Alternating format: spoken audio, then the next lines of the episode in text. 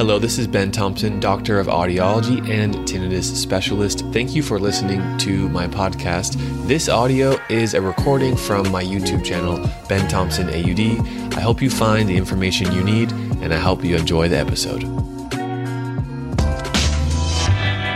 Now, I would like to talk about the difference between acceptance and trying to find a cure for tinnitus. I would describe acceptance of tinnitus as allowing the tinnitus to go from bothersome, focusing on it, paying unnecessary attention to it, to letting it be, not monitoring it so closely, trying to shift that over time from bothersome to non bothersome or neutral, a neutral stimulus, a neutral sound. I live in the YouTube space, right? I'm an audiologist who helps people with tinnitus and I make a lot of YouTube videos and I live in that world. Someone had a testimonial, a review of their own story. I was not involved. And they said that earlier in their tinnitus experience, they would stop, they would listen for it, they would categorize it, they would write down what level it is, they would go into the closet of their house, the quietest place in their room, they would stop and listen for it and ask themselves, is it louder today? Is it better? And they would monitor it that closely. Now, of course, as I said,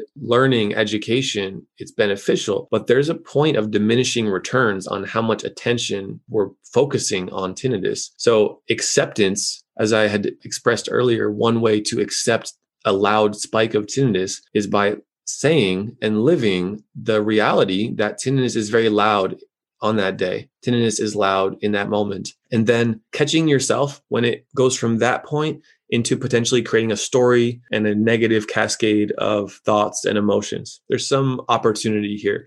And this is where therapist, a tinnitus coach, a psychologist can really help someone with simply accepting where you are, even if it's uncomfortable, even if it's loud, even if it sucks, accepting where you are and knowing that tomorrow it's not going to dramatically change, but next month, three months, six months, one year, it's likely to get better. That's very helpful. And again, I encourage you ask someone who has habituated to their tinnitus about the importance of acceptance. That's something that I pick up a lot. The positive tinnitus stories is that at some point they shifted from trying to fix it, trying to solve it, chasing it, being in fear of it. I'm not here to say any of that is wrong. It's just what happened. But choosing and allowing that tinnitus to be there, that can be beneficial. And some of this is new for you. A lot of this was new for me. So just recognize that we all make mistakes. We all try our best. We all have to sometimes change the course of how things are going. And oftentimes the psychology is a great way to do that. So now I want to tell a story about my own tinnitus. I've had tinnitus for the last eight years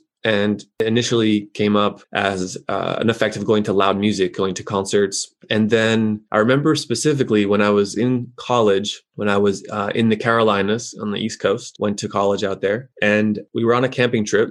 We were on the Blue Ridge Parkway in North Carolina, outside of Asheville. Beautiful mountain range, and there's a, a highway that runs along along the top of the the mountains, the Blue Ridge Mountains. It's called the Blue Ridge Parkway. It's a highway. It not. It's a road and we stopped alongside the road to look at this amazing view. You could see for miles. And we stopped and we sat down. And I remember vividly how loud my tinnitus felt because it was absolutely piercingly quiet. There was no sound whatsoever, no wind, no birds, nothing. We stopped. We were gazing on the horizon, and my tinnitus was so loud. That's probably the point that I realized that my tinnitus was constant and that it was not a day after effect of a loud concert, that it was pretty much constant. So that was a little backstory. Now, in the last year, last year and a half since I created Pure Tinnitus, which is my own digital clinic for tinnitus. I have been seeking to find the best treatments.